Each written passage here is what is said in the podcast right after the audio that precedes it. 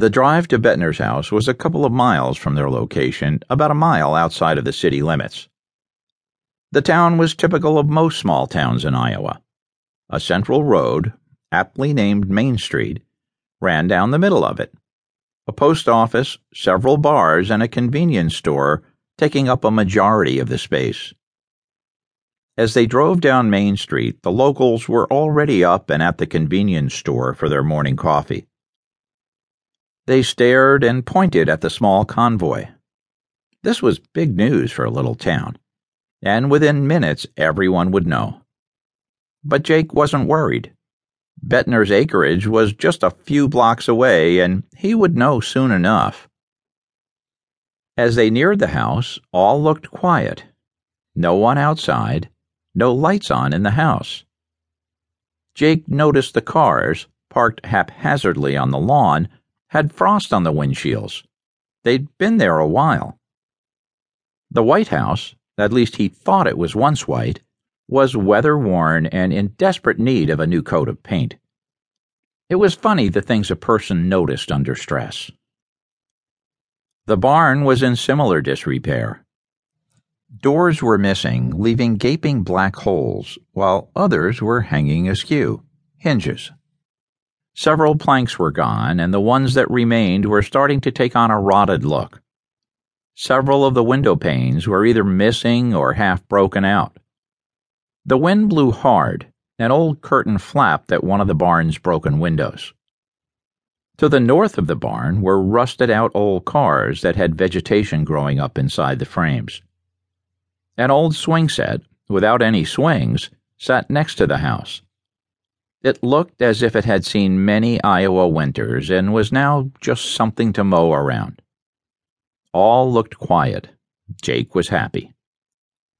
Still, Jake knew appearances could be deceiving, and it was still best to go in hard. He accelerated into the driveway. His engine roared with the effort, the back tires spitting gravel, hitting the cars behind him. Fifty feet in, he slammed on the brakes and came to a stop near the door he was to cover. He glanced at a window that probably opened into the kitchen and saw no activity. He was pleased. They had surprised him, and that was half the battle. Jumping out of the car, Jake immediately ran to his assigned door, pressing his body flat against the siding. Bill was right behind him, taking the opposite side. Tommy made his way to the back of the house.